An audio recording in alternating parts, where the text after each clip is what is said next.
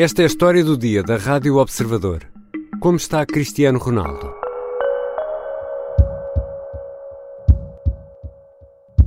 Estavam bem os jogadores sentados, nunca, nunca ouvi alguma conversa deste tipo. Não é tema, não é assunto, nem do próprio. Agora, se depois lá nas horas estão no quarto sozinhos, se ligam para aqui, para ali, para lá, isso já não sei, mas os meus jogadores têm o seu tempo próprio para eles e para poderem fazer aquilo que querem. Uns ligam para a família, outros ligam para os amigos, outros não sei. Fernando Santos, na conferência de imprensa de antevisão do jogo frente ao Ghana, chuta a questão Ronaldo para canto. O selecionador nacional é confrontado menos de 24 horas depois de ser conhecida a notícia da rescisão por mútuo acordo com o Manchester United. Ao lado de Fernando Santos, na conferência de imprensa desta quarta-feira, no Qatar, está Bruno Fernandes, um dos capitães do United. Garante que as decisões de Ronaldo não afetam o grupo. Não, obviamente o, o Cris não falou comigo sobre a decisão dele, é uma decisão dele, obviamente uma decisão pessoal, uh, algo que lhe diz respeito somente a ele e, uh, e à sua família, obviamente. Um, não, não falamos sobre isso uh, e, e é, é ponto assente que toda a gente aqui está focada naquilo que é a seleção, aquilo que é o Mundial. Uh, acho que toda a gente sabe um, aquilo, aquilo, o valor que, que, neste caso, o Cris e todos nós damos, damos ao, ao facto de representar o nosso país. Cristiano Ronaldo é um jogador sem clube e que tenta recuperar da perda de um filho. Os holofotes estão apontados ao melhor do mundo num palco que continua a dividir com o Messi. No dia de estreia da seleção no Qatar, frente ao Ghana, podemos perguntar como estará Ronaldo? Até que ponto os problemas que atravessa podem afetar ou não o desempenho do jogador e da equipa? Vou conversar com Bruno Roseiro, editor de desporto e enviado especial do Observador ao Qatar. Eu sou Ricardo Conceição e esta é a história do dia.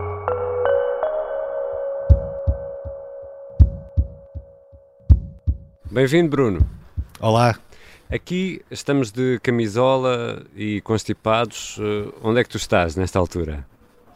Uh, eu, eu, estou no calor, só não estou no mais no calor porque estou à sombra, mas também arrisco ficar constipado. E porquê? Ando aqui fora com mais de 30 graus e entro em salas que devem estar 15, 16 graus. Portanto, arrisco a estar constipado também, mas não é pelos mesmos motivos do que tu. Mas é por causa do ar-condicionado do Qatar. É Temos... o ar-condicionado. Temos de começar eh, esta história, provavelmente no verão, ou até antes disso, tu, tu me dirás, antes do arranque da época de futebol. Ronaldo não queria ficar no Manchester United, ou queria? Não, o Ronaldo nunca, nessa altura, e contextualizando, Ronaldo nunca fez nenhuma declaração a dizer que queria sair do United. Inclusivamente, a única vez fez alguma alusão a isso foi para dizer que o gesto que ele tinha tido no último jogo em Old Trafford tinha sido mal interpretado e que aquele adeus era apenas e só um adeus para os adeptos porque era o último jogo da temporada e não um adeus ao clube. Agora, aquilo que nós fomos vendo depois, durante o verão, foi uma procura incessante de Jorge Mendes de, para tentar encontrar um outro clube para Ronaldo. Foi à Liga Espanhola, foi à própria Liga Inglesa, de acordo com o The Times, com a autorização do próprio clube. Foi à Liga Francesa, foi à Liga Alemã, foi tentando várias ligas do top 5. Acabou por ficar uh, uh, sem qualquer porta uh, que se abriu. Também não houve qualquer janela de oportunidade, porque a proposta que chegou da Arábia Saudita foi recusada por questões meramente esportivas, porque financeiramente iria ganhar tanto como tinha ganho até, até agora, um, e de repente vemos Ronaldo a não marcar presença na pré-temporada, com as justificações que ele agora conseguiu dar nesta, nesta entrevista, e foi a primeira vez que ele falou sobre isso, uh, as questões pessoais que fizeram com que não, não marcasse presença na pré-temporada e depois todos aqueles capítulos de uma novela que eu diria que acabou da maneira que toda a gente já estava à espera. E uh, entre esses uh, clubes, entre essas hipóteses, houve uma possibilidade também que era o City, o Manchester City, o grande rival do, do United. Mas Aqui, Ronaldo confessa que eh, conversou com Alex Ferguson, disse isso na entrevista feita por uh, Piers Morgan, e que Ferguson terá dito. He said to me that uh, it's it's impossible for you to come to Manchester City. And I say, okay, boss. Nem pensar, e essa, essa palavra, as palavras de Ferguson continuam a ser muito importantes para Cristiano Ronaldo. Sim, acaba por ser uma espécie de, de um pai para Cristiano Ronaldo, ou seja, a grande mudança enquanto pessoa foi no United, a grande mudança enquanto jogador foi no Real Madrid. Pronto, isto é a vida do Ronaldo em termos uh, desportivos. E Ferguson sempre teve essa, sempre foi essa figura parental para Ronaldo, até porque foi provavelmente uh, uh, o treinador e talvez a pessoa que melhor soube lidar com Ronaldo ao longo destas duas décadas. A maneira como Ronaldo traz novamente o assunto City uh, na entrevista parece-me que é uma tentativa de chamar a atenção a todos os outros clubes para uma realidade que já não existe. Ou seja, no verão de 2021, Ronaldo ainda tinha uma possibilidade de escolha. Aquilo que aconteceu no verão de 2022 é que Ronaldo, pela primeira vez na sua carreira, deixou de, deixou de ter uma opção de escolha. Ou melhor, a opção de escolha que existia era aceitar uma realidade que ele não queria, que era, eh, por exemplo, seguir já para a Arábia Saudita. E eu diria que o propósito de, de recordar essa novela e essa possibilidade de ter reforçado o Manchester City foi exatamente dizer aos clubes: atenção, eh, há outros clubes que já, já estiveram interessados em mim há não não tão pouco tempo. Agora, um ano neste caso em específico faz muita diferença. E aquilo que nós assistimos no último verão foi claramente um fechar de portas por uma série de razões, desde a parte desportiva, desde a parte financeira, eh, desde a parte até mediática, eh, que deixou Ronaldo numa situação que ele próprio, e não é a única, ele próprio não sabe como lidar, ou seja, Ronaldo não sabe como lidar com essa, com essa possibilidade de uh, nenhum dos grandes clubes estar interessado nele, da mesma maneira como também não sabe lidar com algo que para mim está a ser o grande problema, que é uh, o avançar do tempo. É, uhum. é normal que Ronaldo já não seja o mesmo Ronaldo que nós conhecemos, o que não faz com que Ronaldo continue a ser um dos melhores, um dos melhores de todos os tempos. Bruno Rosário, Ronaldo diz que, também que se sentiu uh, humilhado pelo, pelo treinador. Aqui na, na, na Rádio Observador, no programa que está disponível de resto em podcast, o Sei o que fizeste no Mundial passado, é uma conversa que vale bem a pena ouvir. Paulo Futre, neste Sei o que fizeste no Mundial passado, Dizia que não se trata um atleta cinco vezes eh, bola de ouro como o treinador do, do United, Eric Tanag, tratou Ronaldo. Para mim, o grande culpado do que está, do que está a acontecer é o treinador. É? O Cristiano tem cinco bolas de ouro. Cinco bolas de ouro. E um treinador não pode nunca, porque não é uma falta de respeito o que ele fez, é uma humilhação. Humilhou quando ele diz: Cristiano, falta dois minutos, faz entrar agora. Dois minutos. A, a, a um jogador que tem 5 bolas de ouro, isto é uma maior humilhação. Ele Afinal de contas, o que é que se passou nesta relação entre estas eh, duas personagens deste verdadeiro drama? Eu acho que foi uma relação que começou torta e nunca se endireitou. Um, eu consigo perceber as palavras de, do Paulo Futre também pela figura que ele é e aquilo que ele era como jogador, e eu percebo o ponto de vista de Paulo Futre quando diz uh, não é normal um treinador agarrar num jogador uh, como Ronaldo, com o currículo que ele tem, com o estatuto que ele tem, e colocá-lo a 3 minutos do final.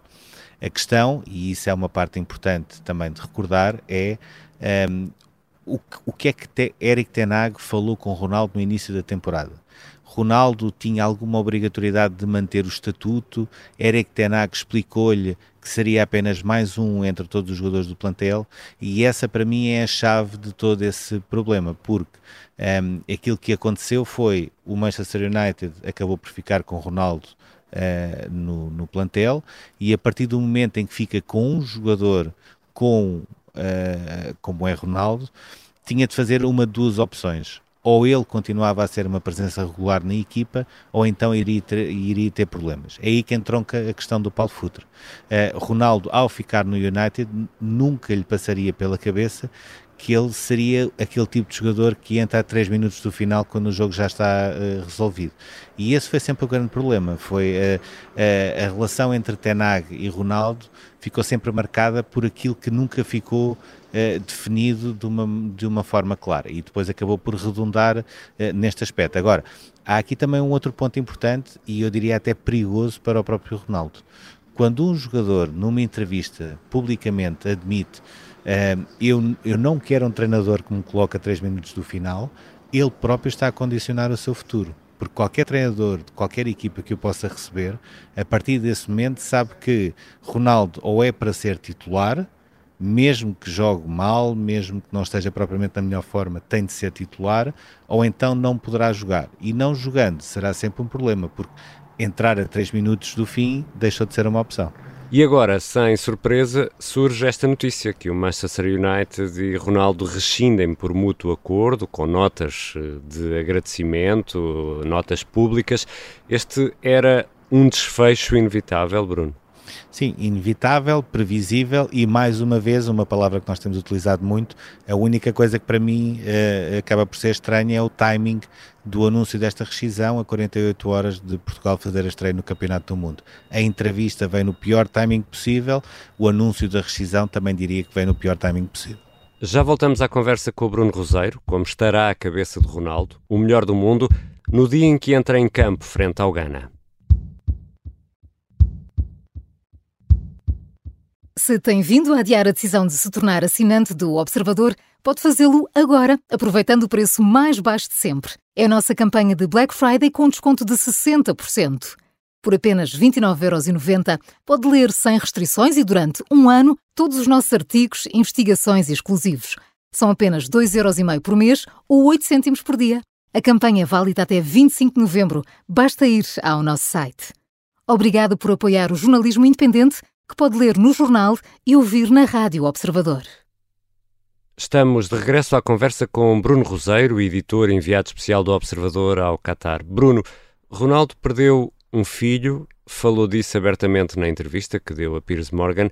Olhamos para Ronaldo como um fora de série, é o que ele é, é um fora de série, mas é também um homem de carne e osso e nada nos prepara para essa dor que, se, que é a perda de um filho. Este poderá ser um fator importante uh, no uh, desempenho desportivo no Qatar?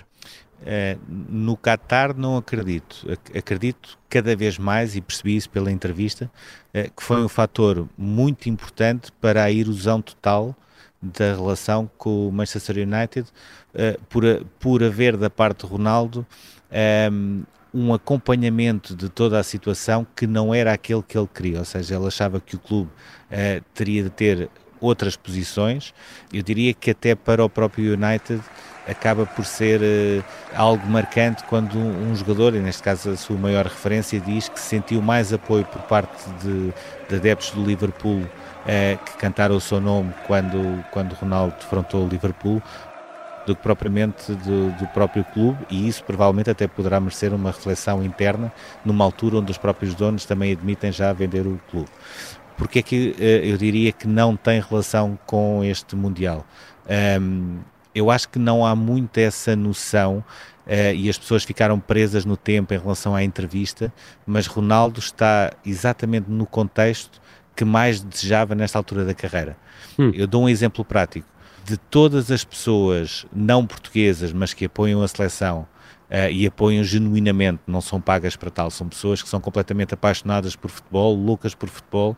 Uh, de todas as pessoas com quem nós temos falado, eu percebo muito mais que as pessoas são da equipa e da seleção de Ronaldo do que propriamente Portugal. Hum. E isto pode parecer uma pequenina diferença, mas faz muita diferença, porque isto é o contexto que Ronaldo andava muito à procura. Uhum. Uh, há muito que Ronaldo não era visto assim pelos adeptos, há muito que Ronaldo não tinha este tipo de contexto.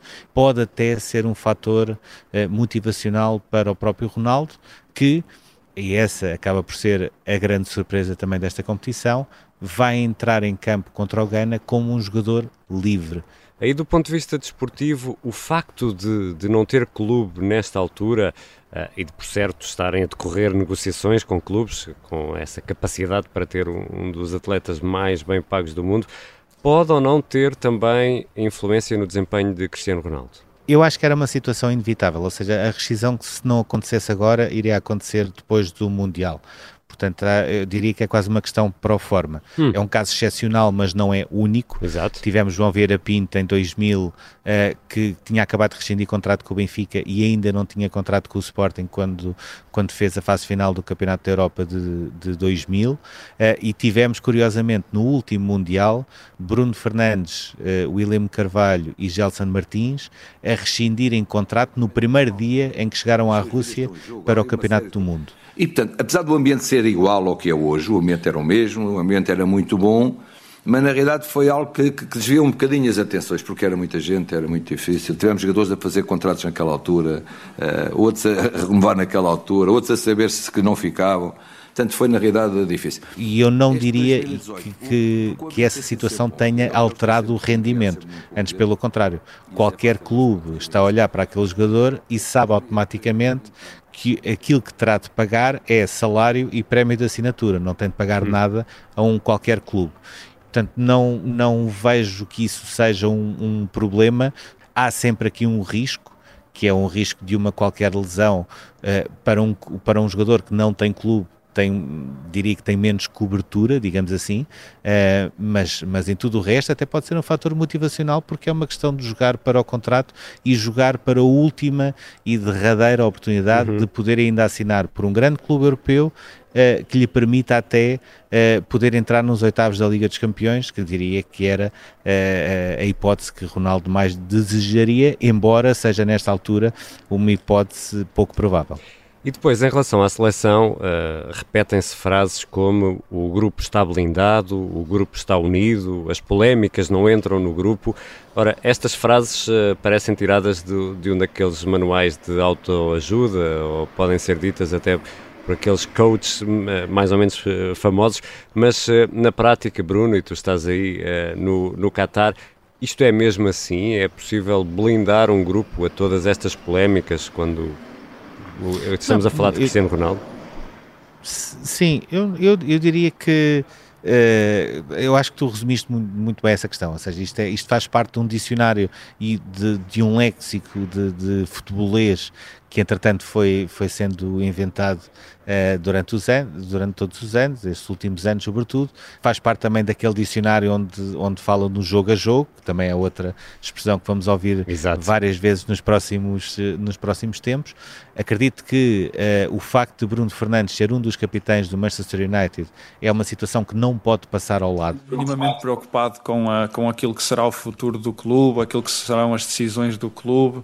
O meu foco agora está no Mundial, quero fazer o meu melhor a representar o meu país, porque sonhei muito com momentos como este. Ou seja, uma, uma coisa é defender-se um uh, e dizer isto não afetou a relação e o ambiente que existe na seleção. Eu não reagi mal, eu ri-me.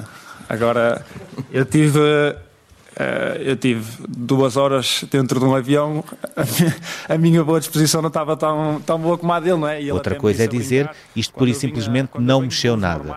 E isso terá sempre obrigatoriamente de mexer, porque Bruno Fernandes é um dos capitães do Manchester United e tudo isto se passou entre um atual companheiro e capitão de seleção e também um seu antigo companheiro no Manchester United, que é o seu clube, uh, e ele é um dos jogadores com maior responsabilidade. Também acredito que Bruno Fernandes, antes de tudo isto acontecer, tivesse a percepção de que poderia acontecer ou que estava na iminência de acontecer. Uh, porque os jogadores também sentem isso, sabem como é a relação de um clube com o jogador, sabem como é que são as coisas no, no balneário e também se vão apercebendo. No meio disto tudo, há um paliativo que cura uh, qualquer eh, problema no futebol que se chamam vitórias. uh, mas ao mesmo tempo é, é, é, é, o mesmo paliativo que se pode tornar uma doença ainda maior caso essas vitórias não apareçam. E daqui a uma semana provavelmente poderemos estar a falar de uma situação que está completamente arrumada porque Portugal ganhou e está uhum. nos oitavos de final uh, conseguindo o primeiro lugar, ou de uma situação que propiciou um mau campeonato do mundo para Portugal. Isso é uma situação volátil, é normal do futebol. Uh, agora, dizer que não, que não mexeu em nada com o balneário, isso seria impossível, uh, a não ser que os jogadores fossem completamente descomprometidos com os seus clubes, o que Exato. eu também não acredito. E Bruno, Cristiano ainda é o capitão da seleção? Ele é mesmo o pivô uh, da equipa? Ou isto também já não é bem assim? Não, em relação à seleção, ele é claramente o líder. Uh, anda, anda tudo, tudo em torno do Ronaldo, as conferências são em torno do Ronaldo. Uh, eu diria que as, a, a, própria abordagem das outras equipas ainda continua a ser muito à volta do Ronaldo, com essa nuance de haver cada vez mais armas da parte da seleção uh, para conseguir ganhar jogos, e isso acaba por ser também um problema para os selecionadores contrários, que se têm de preocupar não só com o Ronaldo, mas também com toda uma equipa que tem cada vez mais qualidade e mais quantidade de opções. Uh, eu diria que este plantel que, que Fernando Santos traz até ao Qatar é provavelmente aquele que tem mais profundidade das últimas décadas. Não estou aqui a dizer se é melhor ou se é pior, mas que tem mais profundidade e mais um leque mais alargado de opções, é certamente. Um, mas Ronaldo continua no centro de tudo, seja em termos eh, externos aquilo que nós vemos, seja também em termos eh, internos. Um, agora, há também aqui um outro ponto que eu uh, considero importante. Esta nova geração de jogadores que foi aparecendo é uma geração que cresceu de uma maneira diferente, que entrou no futebol uh, ao mais alto nível com um contexto diferente uh, e, portanto, eles próprios são cada um, cada um Uh, também é um pouco um líder. Quando nós olhamos para um Bruno Fernandes, quando nós olhamos para um Bernardo Silva, quando nós olhamos para um Ruban Dias, cada um também tem o seu estilo de liderança. E, portanto, aquilo que faz é que a liderança de Ronaldo possa não ser tão importante como era, apenas e só pela característica e pela, pela maneira de pensar dos, desta nova geração de jogadores que foi chegando à seleção e que se foi consolidando uh, a maior parte deles como titulares indiscutíveis. E essa, para mim, acaba por ser a única nuance, não beliscando o papel de liderança que Ronaldo tem e vai continuar a ter enquanto estiver na seleção.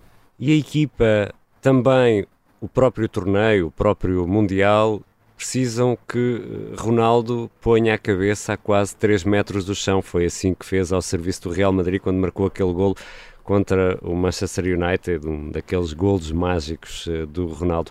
Bruno, a cabeça de Ronaldo estará pronta para marcar golos a 3 metros acima do relevado ou não? A, a cabeça de Ronaldo uh, ainda está.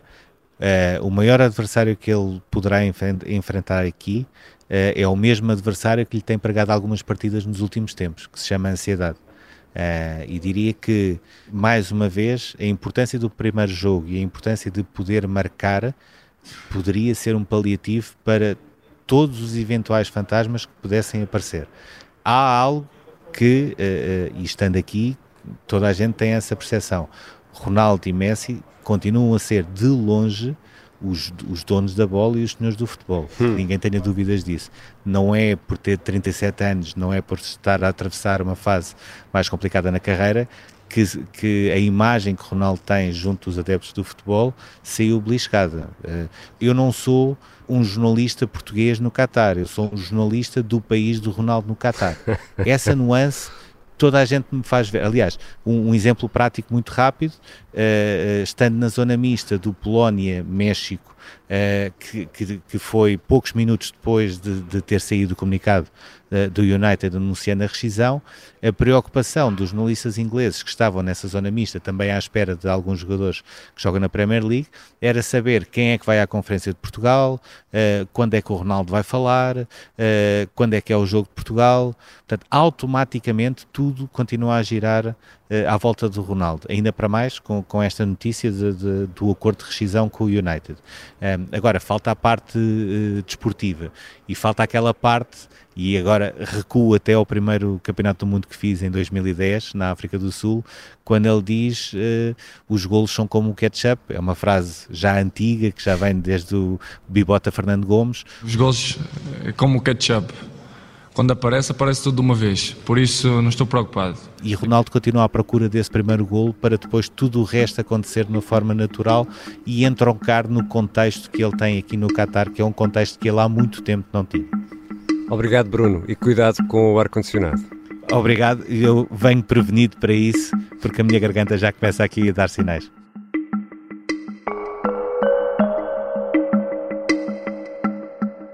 Bruno Roseiro é o editor de desporto do Observador e enviado especial ao Qatar. Podemos ouvi-lo no Diário do Mundial, na Rádio Observador, também sempre disponível em podcast E podemos também ler os textos que o Bruno assina nas reportagens e nas crónicas que estão publicadas no site do Observador. Destaque, por exemplo, para a entrevista a Carlos Queiroz, o selecionador do Irão. Vou ainda aproveitar este momento para reforçar uma ideia. Graças aos assinantes do Observador, é-nos possível estar no Catar, onde podemos ver, ouvir e sentir o Mundial. Assinar o Observador é muito importante para garantir um jornalismo independente e de qualidade. Esta foi a história do dia. A sonoplastia do Bernardo Almeida, a música do genérico do João Ribeiro. Eu sou o Ricardo Conceição. Até amanhã.